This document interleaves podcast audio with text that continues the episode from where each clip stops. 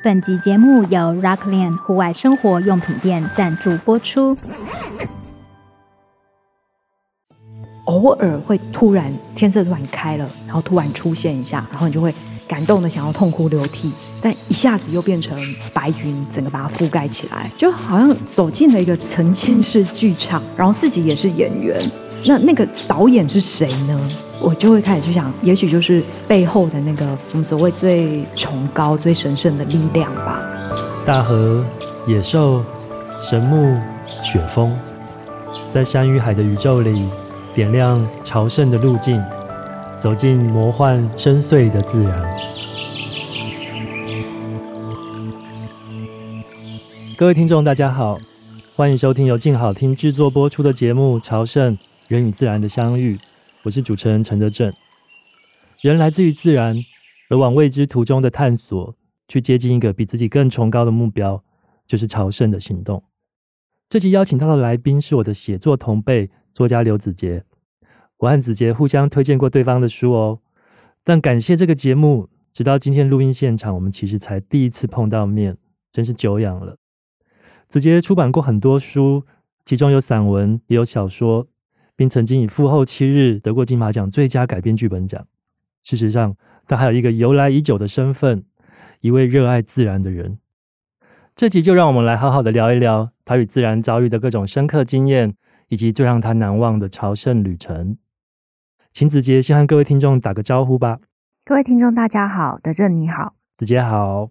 呃，我读过你的文章，你写到说，因为你是彰化长大的小孩嘛，嗯，在你童年的时候，好像会被爸爸妈妈带去彰化的郊山爬山。那对那个年纪的你来讲呢，爬山是一件有点像郊游的事情吗？那个时候你人在山上，你觉得是不是已经觉察到了大自然的魅力？嗯，其实那时候就比较像一般的家庭出游，就是爸爸妈妈跟他们的同事会带着家里年纪差不多大的小孩一起去出游。那我想对他们来讲，就像安排一个家庭活动。那其实回想起来，我觉得也是因为，嗯，经济条件并不是那么的优渥，所以只能找一些不用花钱的旅行方式，像去游乐场这种，就可能太花钱了。哦，所以你小时候没有去过小人国吗？没有，记得离彰化最近的应该是斗六天元庄，嗯，或者是剑湖山世界。对，那有一次我爸爸为了要让我们感受一下它有多贵，就把车开进停车场。那我妹妹就吵着要进去，结果售票员过来帮我们点了一下，两大三小再加停车费，那那个钱在我们那时候听起来就是个天文数字，然后我们就默默的又把车开出去，那可能就开到了山上，不用钱的山林小径或是溪边抓鱼抓螃蟹。那彰化的礁山大概是一个什么样子的山？嗯，其实说起来就很有趣，它大概就是在田中。就是彰化跟南投的交界，那所以我印象很深刻的是小学的时候，跟着爸爸妈妈跟其他的叔叔阿姨一起去爬山。那走到了山顶，越过了山头之后，那就看到了一个牌子，写着南投县，然后就看到一整片茶园。那其实对小时候来讲，我觉得那是一个很特别的经验。我竟然靠脚用走的，从彰化走到了南投。嗯。我觉得是从那时候开始，对于这种原来我可以靠自己的脚走到很远的地方，就已经有一个向往。所以像现在每次到松雪楼，我想德正应该也看过，就是松雪楼停车场，它有一边看到是南投县仁爱乡，嗯、那再转个方向就会看到花莲县秀林乡。对于这种可以穿越边界的感觉，虽然还在台湾岛内，可是就产生了一种向往。因为那个边界其实是人赋予的嘛，对。然后特别在你年纪不大的时候，你会觉得那种，比如说国界啊、疆界啊，或者是县界啊，嗯、你会觉得那种线有一种神奇的感觉，就是你好像跨了一步，你就跨到另外一个时空里面去。对。我其实就是前几年去奇来东棱纵走，嗯、就是从台中走到花莲了。对 对，因为其实台湾不大，但是你真的在山里面走，因为那个山的皱褶很多，所以其实这样上上下下还是走了蛮多路的，然后你就不知不觉。从某个县市走到另一个县市了。那你小时候呃，听起来家境比较普通嘛？对。那你那时候去山上，你觉得自然有给你某一种召唤吗？我觉得倒不是走的那个路或看到的风景，而是其实对于一个在农村长大的小孩来讲，好像一直想要往外面的世界去做探索，很想赶快离开那个四周都是稻田的家。所以我从小爬山就可以走很快，而且可以不用管大人，一个人走在很前面。那一直到现在，我都是 路程比较快的人，对，倒也不是说多能走，但是就是路程比较快，所以通常都会走在队伍的最前面。呃，因为你后来就到台北去读师大嘛，嗯，参加登山社，被学长姐判定你是天选之人哦，就是 他们说你能走能背能吃能睡，适合登山的体质。那我觉得，其实再加一个能拉的话。哦真的就是最完美，因为其实排泄也很重要。对，因为在山上其实就是走路、吃饭、睡觉，嗯，排泄就这样。那、啊、如果你每件事都可以做得很好，你在上面就会很舒服了。那你为什么大一就参加了登山社？如果高中就有登山社，我应该高中就会加入了。因为我是国中毕业就离开彰化，然后自己一个人到台中去读书外宿。那上高中之后，其实就很爱玩，寒暑假一定都会跟同学去做铁道自助旅行，所以。高中毕业后，就跟几个爱玩的同学约定好，我们上大学一定要加入登山社。所以你们是一群算姐妹淘吗？然后你们真的都加入登山社了？对，就是大概有四五个吧。那时候大家分属在不同的学校，有文化、东吴。那比较可惜的是，早年可能大一、大二的时候彼此还会交流，我们去爬了玉山啦、百岳，又总共几座啦。嗯，但是后来就渐渐失联了，可能各自有各自的领域。那你那时候进到师大登山社的时候，因为你应该是比我晚一年进大学嘛，就是你是一九九八九八年进大一，然后我是九七年进大一。那个时候，其实转眼离现在也已经快四分之一个世纪了，这样。所以那时候其实还没有智慧型手机。对，我在想说。你那个时候在大学登山的山社接触到的训练是哪一种训练？然后你们是这样循序渐进的，先去探勘吗？他给你的那个社里面的传承大概是怎么样？啊，其实那时候不止没有智慧型手机，可能连那种轻量装备都还没有。嗯嗯、对，可能光一个背包就已经蛮重的，嗯、睡袋也蛮重的。那其实那时候有一个蛮健全的从向导到领队的训练。那当然最基本就是从北部的郊山开始爬起，每次爬之前都会先有一次的探路探勘，嗯，然后到终极山就是两千多公尺的名池山区这一类的，然后再就是大山。那我后来大概爬了一两次之后，就发现其实比起这种低海拔的植被比较浓密的山区，其实我很喜欢。很干爽的三千公尺的大山，你是不是有一个社内有人叫你雨神是吗？只要你出队，就是比较容易下雨。对，就是每一届里面都会有雨神。那我大一的时候，大概就是那个雨神。我第一座百岳其实是小霸尖山，嗯，嗯，但它其实长什么样子完全不知道，因为是在烟雨蒙蒙之中抵达的。所以你说所有的记忆都是潮湿的吗？对，这当然是一个电影对白啦。哦。那。那个时候你就真的是穿那种什么打星牌雨衣嘛，三合牌就上去了，雨衣，然后也没有什么 Gore-Tex，也没有没有什么很厉害的化纤底层，对，也没有什么防水的设备，所以下了雨之后，那个背包就变成两倍重。我觉得真的好的装备会让你上天堂。嗯，像现在其实不只是装备轻量，可能自己也因为不再像年轻时候那么能背了。嗯，对，我觉得背好像是某个限制。以前最多可以背到二十二十五公斤，可是现在好像背得重的时候就走不太动了。嗯，对，所以会尽量轻装。那甚至需要请协作的时候就请协作。就现在找到比较舒服的跟自然接触的方法哦。然后你有一篇文章叫做《高山镇神圣体验》。嗯，就我想这个文章在讲的东西，应该很多听众都会感同身受，或是很有兴趣，因为。我不知道这个看法你同不同意，但是我觉得高山症的体质有一点是天生的，对。然后蛮幸运的，就是我的体质不太容易有高山症，所以呃，我现在经历过好像是类高山症，有点 像类解封这种语言。类高山症是我在 K Two 基地，因为那边海拔五千嘛，我有一两次是真的头紧紧的，然后整个人无精打采，我觉得那应该就是高山症。但是在台湾这个。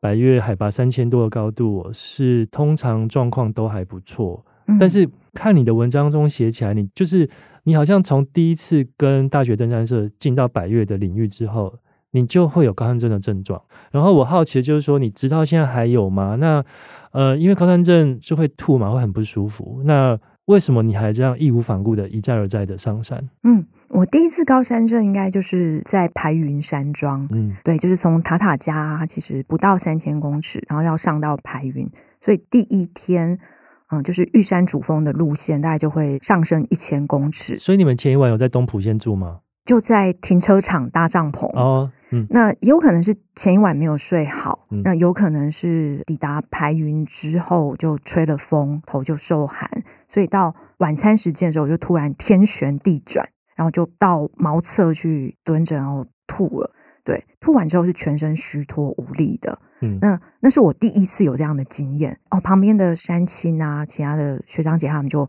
很淡定说啊，那个就是高山症。那那时候还有原住民就说绝对不要让我睡着。因为怕睡着之后可能会失温、肺水肿之类的，可是那时候我就觉得我很需要一个好好的睡眠，嗯，对，很深沉的睡眠。大概其实睡了二十分钟左右，我觉得好像进入到了某个很黑暗深邃的地方，嗯，然后重新活起来。就我在出帐篷的时候，所有人是吓到的，对，我以为我已经睡了一个晚上，就他们说：“诶，没有，你才睡个二三十分钟。”出来之后，我马上就 说：“我好饿，可不可以给我吃点东西？”就又恢复到那个能吃能睡的状态。所以这是为什么？虽然有高山症，但是还会一次一次的上山。就是我觉得恢复高度适应之后，特别是到了隔天早上醒过来的时候，会觉得整个人被软体重新更新。嗯，对，就比在山下的时候状况还要好。但是你每次几乎都要经历一次这个软体重新更新的过程吗？可以会有一次不用更新吗？还是真的就是要更新？真的要更新。所以这硬体 不是很坚固诶，的硬体很明确，就是一定要这样。本来在山下已经被操的很不行了，所以不更新不行了。嗯其实你去的排云还是老排云，对不对？还是可以在外面露营的嘛？对，我们那时候也是在外面搭帐篷。对，因为然后有很可怕的厕所。对，因为你看用茅厕，茅厕来形容，这真的是比较久以前的台湾山上的景况。嗯，这是你第一次去玉山，第一次，然后就是大一的时候，师大登山社的时候。嗯、那你第一次上白云，就在那边感受到一次很深刻的高山症经验。那你隔天还是去攻顶了吗？攻顶了，嗯，而且是一大早天还没亮就醒，所以其实你的身体一旦适应到那个状况之后，其实表现慢慢就会提升上来。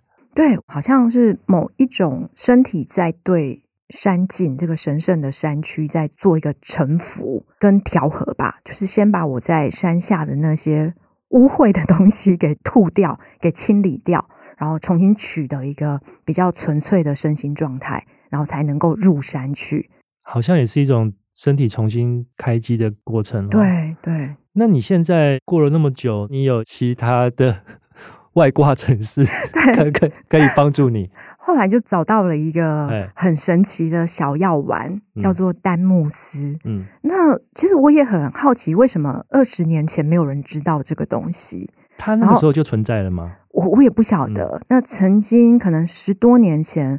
嗯，还有登山的前辈说要吃那个蓝色小药丸，就是 壮阳用的威而刚吗？对对对，嗯、那它好像蛮贵的，所以那时候尽管知道有威而刚的存在，可是因为太贵了，所以我宁可上去吐一吐，反正隔天就好了，也没有吃。但后来知道这个一颗可能不到十块钱的丹木斯，竟然非常好用啊、呃！吃下去之后，它唯一的副作用就是会感到手麻、脸麻，但是就是用那个麻的。触觉来稀释掉疼痛的感觉，所以丹木斯其实也可以这么说，就是它让你的高山症神圣经验消失了，消失了，就是变成一种麻的体验。但那种有时候会麻到觉得自己是不是快要开悟了，但其实没有，只是因为丹木斯而已。你有一本小说叫做《希望你也在这里》嘛？然后你在那个小说里面，你有一句话写到说：“旅行不是想去哪里，而是不想待在这边。”那这个话我觉得讲的实在太好了哦。然后我读你的旅行散文，我发现你比如说会去兰屿啊，会去大理，会去丽江，好像在我看来，你去的地方都是蛮漂亮的地方，然后好像都是离自然比较亲近的。那这是一个我局外人的观察，还是其实你自己也有意识到说，诶，其实你蛮喜欢旅行的时候去一些自然风景美丽之地？嗯，因为原本的工作都是比较紧凑的，就是要用很多头脑的写作工作、编剧工作，所以通常都是结束掉一个工作的时候，就会想要帮自己安排一个假期。对，所以很自然会想要去到，我觉得比起风景漂不漂亮，可能是一个比较安静淳朴的地方。因为像这些地方，它可能也有一些老街啊、咖啡馆啊、古城啊，嗯，可能是也不是那么安静的地方。所以我自己在选择的时候，我会尽量去避开这些地方。然后只要进到，就是有时候推门进去，发现这一家店一个人都没有。可能只有两只小猫跟整柜的书跟 DVD，早年还有 DVD 的时候，嗯，那我就觉得哇，好像找到了一个心可以安心的放下来的地方。你蛮常去丽江跟大理的，原因是我听你说是一个转运站吗？还是说那边为什么对你来说这么必要？啊、呃，因为我从二零零三零四年的时候就开始到云南去自助旅行，嗯，对，那我觉得丽江、大理他们可以作为一个。啊，前进藏区就是滇藏的转运站。那特别是在山上，可能有几天，那时候还会高山症嘛，不是睡得很好，嗯、然后可能也没有好好的洗澡。嗯、那可以下来到一个稍微嗯有一点文明气息的地方，一个古城，可以休息几天，去一下咖啡馆，或是像大理有很多的 live 演唱的酒吧，嗯，等等，就是作为一个调解跟中继。所以，二零零三年那时候你已经大学毕业了吗？然后、啊、对，在读研究所。对，那你那时候台湾的山应该也爬了一些了。对，所以你就开始想说去探索云南那边更高的山嘛？就是你去的初心是什么？其实，在大学的时候，啊、呃，登山社的学长姐他们就会组远征队。嗯，那学长姐比我再疯好几倍，因为没有钱买机票，就是用借钱的，用信用卡、学生卡先刷下去，之后再想办法打工还。那我不敢玩的那么疯。好像还是必须在自己呃经济许可的条件下才去做远征。呃，附带一提，就是我第一次去云南自助旅行，去香格里拉爬山，用的就是我第一次文学奖的奖金。嗯，呃，那一次去香格里拉的经验，就让我觉得很很神圣、很特别，因为我一样又高山症了。嗯，然后住在呃青年旅馆的上下铺，就半夜头痛到不行，知道要吐了。还要很从容淡定的从女生宿舍床位的上铺爬下来，然后一样到茅厕里吐完之后，要自己到外面拿棍子把池塘里上面的薄冰敲破，然后拿着水桶提水进去把自己的呕吐物冲干净。对，就是尽管已经在、哦、身体很不舒服的状态下，还要很从容的，而且很为自己负责的去完成这些。其实，在冰天雪地下不是那么舒服的工作。那那时候，我觉得好像把自己的身体撑起来、嗯、这件事情，其实是对一个写作的人或是一个朝圣的人、一个旅行者很重要的部分。你从那个时候开始，就是感觉蛮频繁的去云南那一带。那、嗯、那边的山大概多高？然后我相信那边的山感觉应该跟台湾不太一样。那你如何理解那边的山跟台湾的山的不同之处？呃，像云南就是我们小时候在地理课本读到的云贵高原嘛，嗯、所以它是一个高原地形。我应该很久没听到这四个字了 啊！对，云贵高原。对，那它大概像抵达香格里拉之后，就整个那个区域都是在三千多公尺。嗯，它不像台湾，你是爬到三千多公尺下来就可以回到两千甚至一千或平地。嗯、对。它大概是进去之后就离不开了，你就没有办法逃离了。嗯，对，就整个是在高原上。那如果再往内再上去，可以到像梅里雪山，它就接近四千公尺的地方。所以在高原上的时候，因为我们常常都会说，你有高山症，其实最好的解方就是往下走。对。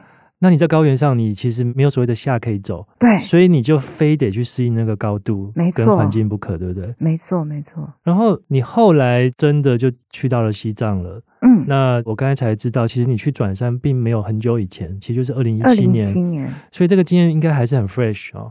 那可以跟我们先介绍一下你转的这座山，叫做冈仁波齐山嘛？嗯、然后。它有一个西方名字叫凯拉斯山，那这个山是大概在西藏的哪边？它本身是一座什么样子的山？嗯，我们叫转山，其实不是去登顶，不是去攀爬这座冈仁波齐凯拉斯山，而是绕着它走一圈。那全程在山腰，但所谓山腰其实已经都是四千多公尺。嗯绕一圈大概是五十五公里，那一般会分成三天走完，所以有两天的时间要住在山上。那它是佛教，特别是藏人啊，藏传佛教跟印度教等等宗教信徒心目中的神山。那有一种很吸引人的说法是，藏传佛教认为。你只要转山一圈，你就可以洗涤一生的业障。那我觉得这 CP 值很高哎、欸。对，这是一个很值得投资的三天。所以藏人都会有一个心愿，就是一辈子一定要去转一次山。那前几年很畅销的谢望林写的《转山》，我们第二集的来宾哦，嗯、对他写的就是冈仁波齐山。那你想要啊，也不能这样问，就是。你是想要消一身业障去转吗？还是说你想要去逼近这座神山的面容？还是因为你就喜欢藏地？因为感觉起来三天这样走五十五公里，呃，我不太确定它的辛苦程度啦。也可以，嗯、也可以，也可以请你大家谈一谈，嗯、就是说你去转山的这个初衷是什么？嗯，刚刚忘了讲它的地理位置。嗯，它就是从拉萨出发，它在西藏的阿里地区。那从拉萨出发，大概要三天的车程才会到达登山口，一个叫塔青的村落。嗯，那事实上，我二零一七年去转山的时候，我对藏传佛教跟西藏的文化完全不了解。那我是因为学习了几年的瑜伽，嗯，对印度神。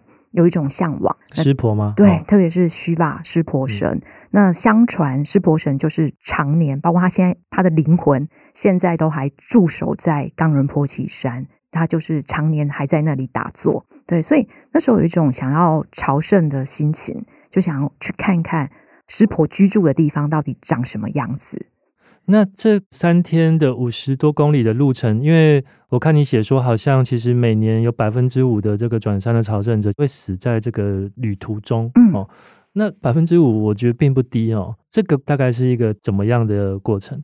嗯，可能有些人他就是适应不了高度，那可能啊就恶化成像一般高山症会有的并发症，肺水肿等等的，嗯、脑水肿之类的。对，脑水肿。那我那时候自己心里的惧怕是。我虽然上到三千九、四千很多次，但我从来没有到最高五千六。虽然我有丹木斯，但是 我到底会怎么样，我自己都不知道，所以有一个未知的恐惧。嗯，但是那一次的经验让我觉得很殊胜，到现在都还很感恩的是，我加入了一个散客拼团，就我一个人，然后加入了一群完全不认识的人之中。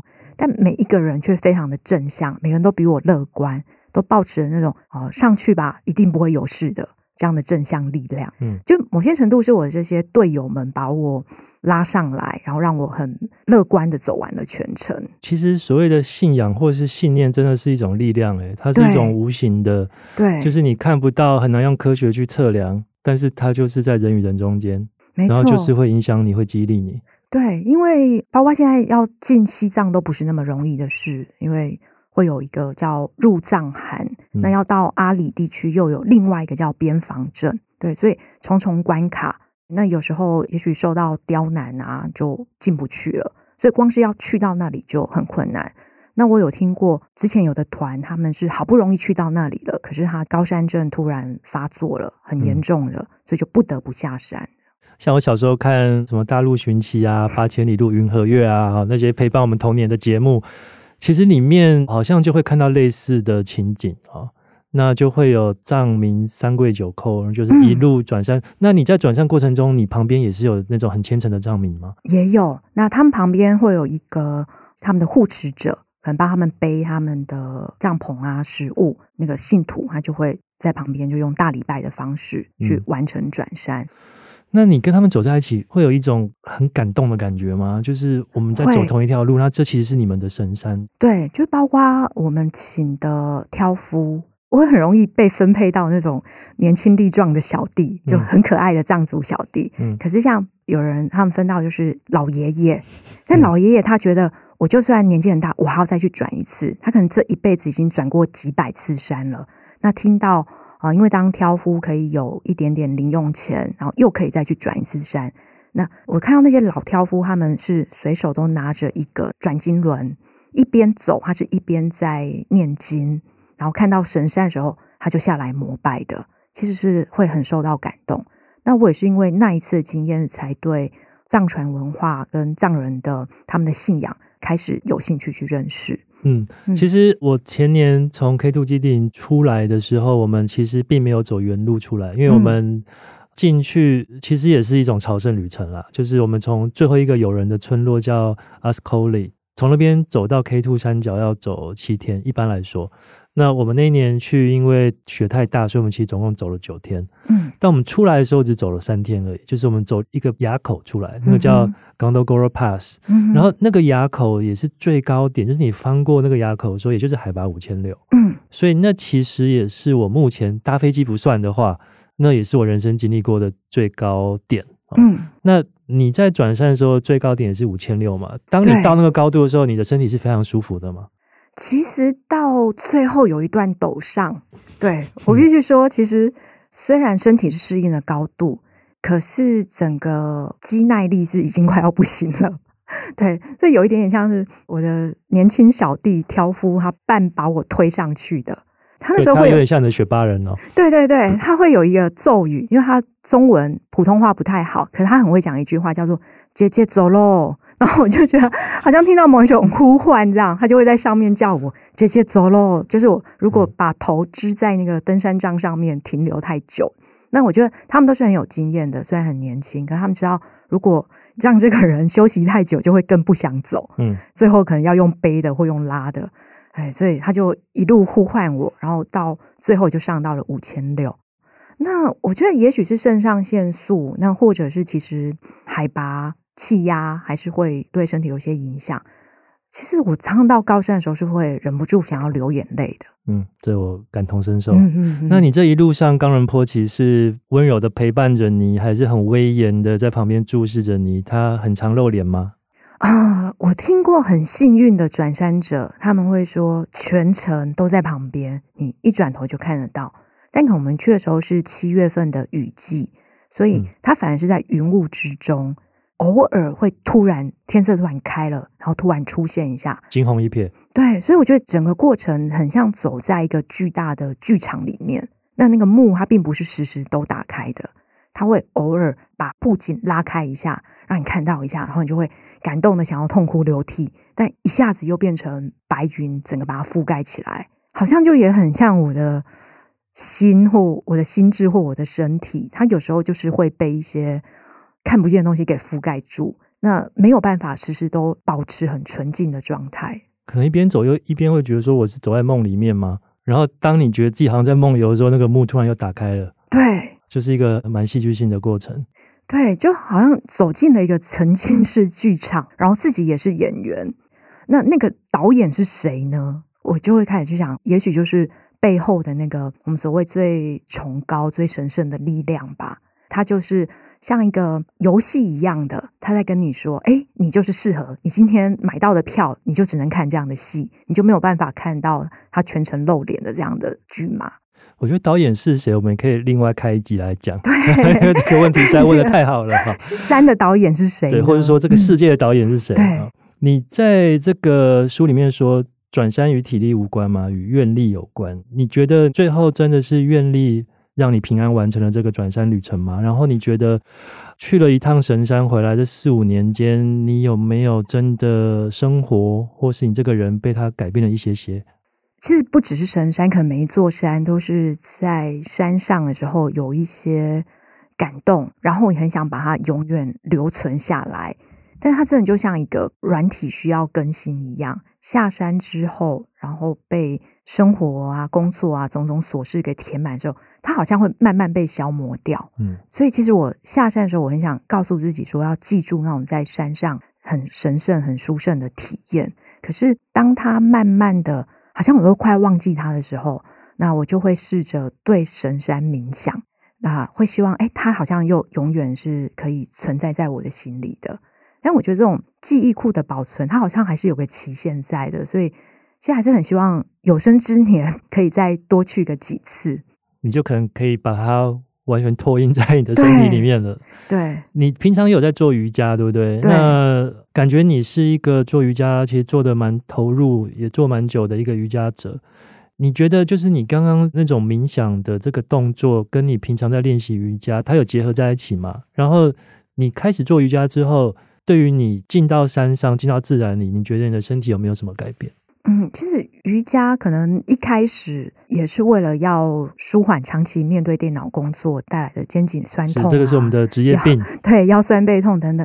但是我觉得也是靠着身体亲身的体验跟感受，就我发现后来它缓解的不只是身体而已，而是可以让心情也变得很平静。那我那时候哦，最早我是在台北的。大型瑜伽会馆，就是呃，俗称就是贵妇会去的那种瑜伽会馆，里面设备啊、教室都非常精致的。那我记得有几次是我喜欢上傍晚的课，因为会经过也是一个交界，就是从天亮到天黑。那有几次下课就练习完之后，我就看着窗外的台北灯火，我突然升起一种。很静好、很美好的感觉，我觉得好像可以跟这世界上所有东西都和解。对，嗯、那这种体验好像跟在山上的感受是一样的，身心状态到了一个很和谐、很平静、很纯净的状态。所以，虽然是瑜伽跟登山，好像两个运动或活动，在外观、装备、场所看起来是天差地远的两回事，可是对我来讲，好像要追求的东西是一样的。我好奇的是说。嗯当你比如说坐高铁好了，嗯，你那个时候没有办法做太多瑜伽的动作嘛？嗯，那你有办法也进入到某一种很 peaceful、很和平、跟身体或世界和解的状态吗？还是你一定要身体做到一个强度，那个感觉才会出来？是很好的问题。吵杂的高铁上，或是在办公室、在会议室里面，在那种时候还要让自己保持心平气和。那个是最困难的，那也就是瑜伽垫外的修炼。那但我发现有个很好用的工具，其实我们现在也正在用，就是呼吸。嗯哼，嗯，对，就是靠着让呼吸缓慢下来，心也会渐渐的静下来。因为我们常常会不自觉的是用嘴巴呼吸的，特别是需要讲话、教课的时候。但是如果发现把嘴巴轻轻闭起来，然后只用鼻子鼻吸鼻吐。甚至把吐气吐长的时候，其实心里会有一种很难得的平静。就这么简单的动作。对，我前阵子访问了一个非常优秀的舞者，然后我也是问他身体相关的事情。我就说：“你觉得跳舞最倚重身体什么部分？”啊，我本来以为他会说脚踝啊、大大腿、小腿，他说其实是呼吸。哇，对啊，实在实在是讲的。其实登山的时候也是。对，登山其实。我觉得就是把整个人化约成一口气了，嗯，嗯，然后放在你的心脏旁边，嗯，好，我们再拉回大陆寻奇一下好了，我再我再拉回大陆寻奇啊，就是小时候我在节目中看过天葬的场面，就是秃鹰去肢解人的身体嘛，哦，那其实秃鹰直接象征的就是大自然的力量嘛，那它在天葬过程中其实就是一种自然的循环，那。我在你的小说中看过人物去西藏的叫狮驼岭嘛，就天葬场，然后去募集了这个天葬的场面。那因为我也是写作人，所以我大胆猜测呢，你应该自己有这种经验，所以你才会把这个东西写进去。那真的是如此吗？然后那一次募集天葬经验对你来说是不是也是非常的 shock？对，那是二零一九年，就从我第一次去西藏转山回来的两年后，那后来就有。机缘开始接触到藏传佛教，所以那一次跟着去的就是一个藏传佛教的师父带领的朝圣团，所以我们有到佛教圣地或是大修行者居住的地方，然后也去了天葬场。那我是第一次去，就像一个麻瓜一样。嗯，可是我那一路上听到大家最常对我讲的话，就是你福报太大了。就是可能我们那一次就见到了很多位道行高深的修行者，那我就是傻傻的去，然后对他们礼拜啊，然后会收到一个藏人他们做的小甘露丸，就是很神圣的一个纪念品嘛。讲纪念品好像有一点有点不敬，那就收集到了很多的甘露丸。嗯，那最神圣的是看到了天葬场，因为那一天会有。几具大体大体对 大体来做天葬，这是也是不一定的。嗯，但我那一次就非常多，而且就看到有些是在简易的棺木里面，像我们比较熟悉的葬礼的画面送进来的，但也有用白布包裹就被扛进来的。后来我看到是装在塑胶袋里面或垃圾桶里面被扛进来的。对，那时候真的觉得。真的是人到了你抛却肉体的时候，嗯、好像是什么都不重要了。那在天葬的过程中，第一个让我震撼的是秃鹰的数量，它真的像一个，我我这样讲真的很不敬，但是我觉得就是、嗯、呃，作为一个麻瓜，或作为一个写作者的观察，嗯、真的就像演唱会露天剧场的摇滚区，那他们会一排一排的排好。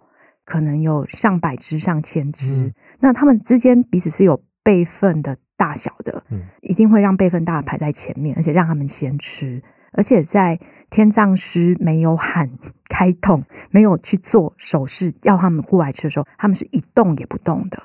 那当前面的仪式法事结束，然后天葬师一挥，就所有的秃鹰就飞到天葬场的中间去。食用那些大体们，嗯，嗯，那还有一种说法是，既然它是一个人体，你作为在这天地间的最后的供养，最后的奉献嘛，对，最后的奉献，嗯，也就是代表你什么都不执着了，你连肉体都可以舍弃，可以抛却了。嗯，但也并不是说你想要给吃就能给吃的。怎么说？据说修行不够好。或是你这一世的罪孽太深重的时候，嗯、其实秃鹰是会不想吃你这块肉的。嗯哼，那我好奇的是，藏民有其他安葬方式吗？还是说就是天葬？啊、呃，好像他们会认为能够天葬是福报，对，是你真的要修行很足够的时候，包括家里信奉的师傅，他才会愿意来帮你修法。那我也听过。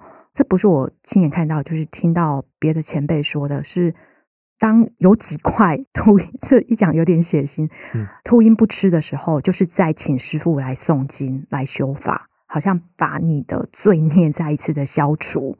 那秃鹰他就愿意来帮你做最后的肢解了。呃，所以天葬场是一个什么形状的场地？然后你们是席地而坐吗？还是有椅子？还是有棚子什么的？呃，最早。最早可能就比较像《大陆寻奇》里面 拍出来的，嗯、好像一个山顶啊，对对对，然后就露天的，对，对对，这是我看到《寻奇》看到的。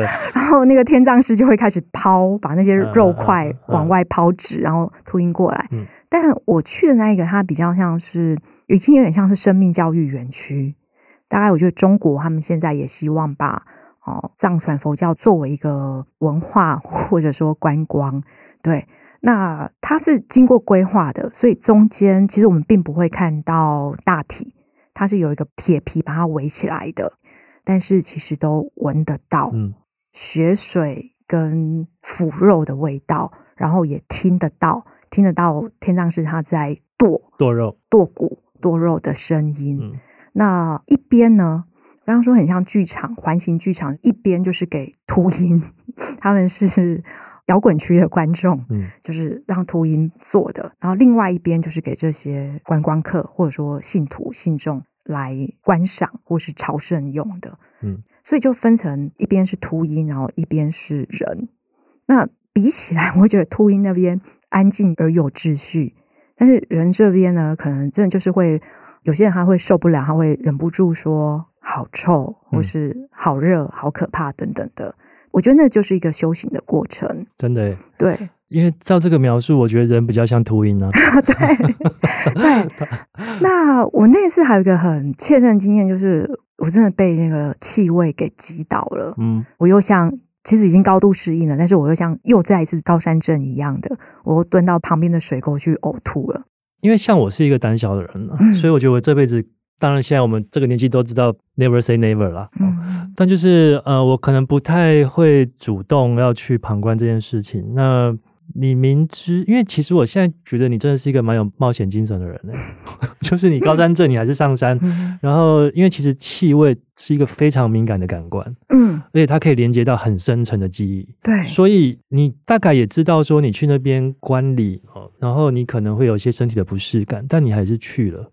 对，刚刚讲到那个会连接到自己的很深层的恐惧，我觉得那时候倒不是只是因为那个气味而已，嗯、可能我内心的恐惧是，也许就是对死亡的恐惧。那我也知道，我死之后可能也就是变成了那一滩烂肉。嗯哼，应该是那个恐惧。那或者是我我还记得我前世死亡时候的味道。嗯，那为什么会想去？一个当然是好奇，那或者是写作者觉得就是要时时有新的经验、不一样的开眼。嗯，对。那他是很难得的经验，就跟刚转山一样。也有人他是去到了天葬场，然后发现那天哦，天葬师师傅说那天不适合，所以那天一句都没有。所以其实真的是一种福报哦。对，我现在会这么相信。嗯嗯。好，我们今天这个节目，我觉得我们把它停在一个纯净的雪地哈，因为我非常喜欢你的一个文章里面的描述，就是你在《复后七日》这本书里面有一篇文章叫《后来》，它就是接在《复后七日》后面。然后你在这个文章的文末描述到你一个人到日本纪伊山地的高野山，在千年山木里面踏雪而行，然后最后走到了最高的玉庙。那我觉得那应该就是一次非常纯净的朝圣之旅吧。你可以先跟我们说一次那一次旅程的缘由，然后你那个时候人生坐标大概停在哪边？然后我最后想要问你的是，你觉得等在玉庙里面的是你父亲还是你自己？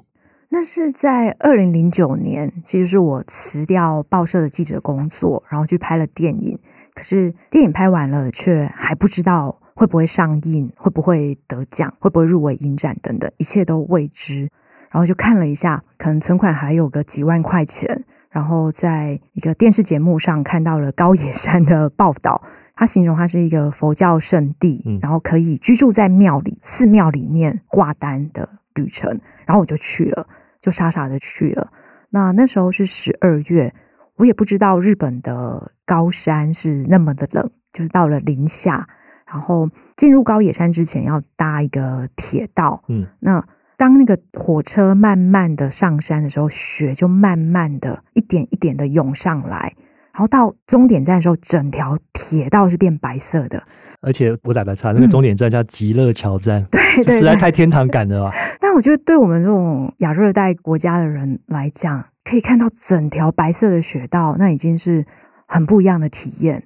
那到了山里面，自己一个人慢慢的走，其实那时候整个生存状态其实是很低潮的。嗯，二十九岁。不知道明天在哪里，不知道我会变成什么样的人，我还有没有才华可以继续写作，什么都不知道。那就带这样的茫然跟未知去想，接下来我要怎么走下去？不管是在这一趟旅程，还是在人生。然后这个时候就走到了玉庙，就是传说空海大师他的长期之所。那那时候可以为死者点蜡烛，那我后来就发现。我忘记点一个蜡烛给我的父亲了。嗯，对，我可能点给了那时候我有一个因为癌症过世的大学同学，还有我的大姑婆九十几岁过世了。然后我到下山的时候，我才发现，哎，我忘记我父亲了。他那时候差不多过世了四五年左右，我已经忘记要点给他。可是又回头一想，这个忘记好像也不见得是坏事，因为可能在我心中他已经是一个永恒的存在了。嗯，父亲就跟自然一样，是一个永恒的存在。对，所以可能你问我说，呃，在玉庙里面的是他还是我自己？我觉得也许有一天他们相遇的时候，其实就是会合而为一的。嗯，我很喜欢你在另一篇文章写的，就是你也是在描述这一趟高野山的旅程啊。你说我来这里就是为了来寻找我为什么来这里哦？这个话实在写的太好了啊！像每个人上山的时候，可能都有这样的疑问。我为什么要来这里？嗯，对，然后这个过程中，我觉得人生就是一场游戏嘛，哦，然后可能有一个总指挥在上面指挥着一些机缘啊、巧合啊，像我们今天会坐在这边，我觉得可能也是安排好的，哦，嗯，但是我们就是把我们的角色扮演好，然后其实还是有很多可以突破的地方，哦，就是当然那个总指挥他有他的想法，有的时候我们也可能也可以稍微拖出去一点哦。有时候我觉得我就是好像生来挑战他的，常常做一些可能在他指挥之外的事情啊。对，这个就是写作者要写出好东西，我觉得好像必须要有这种胆识哈。好，今天非常谢谢子杰来分享，然后我想各位听众应该好像也一同观礼了那场神圣的天葬，好像也体会到高山镇的苦，转山的喜乐，还有日本玉庙里的侘寂。谢谢子杰来上节目，谢谢，谢谢大家，也感谢各位的收听，请持续锁定由静好听制作播出的《朝圣人与自然的相遇》，我们下周见啦，拜拜。想听爱听，就在静好听。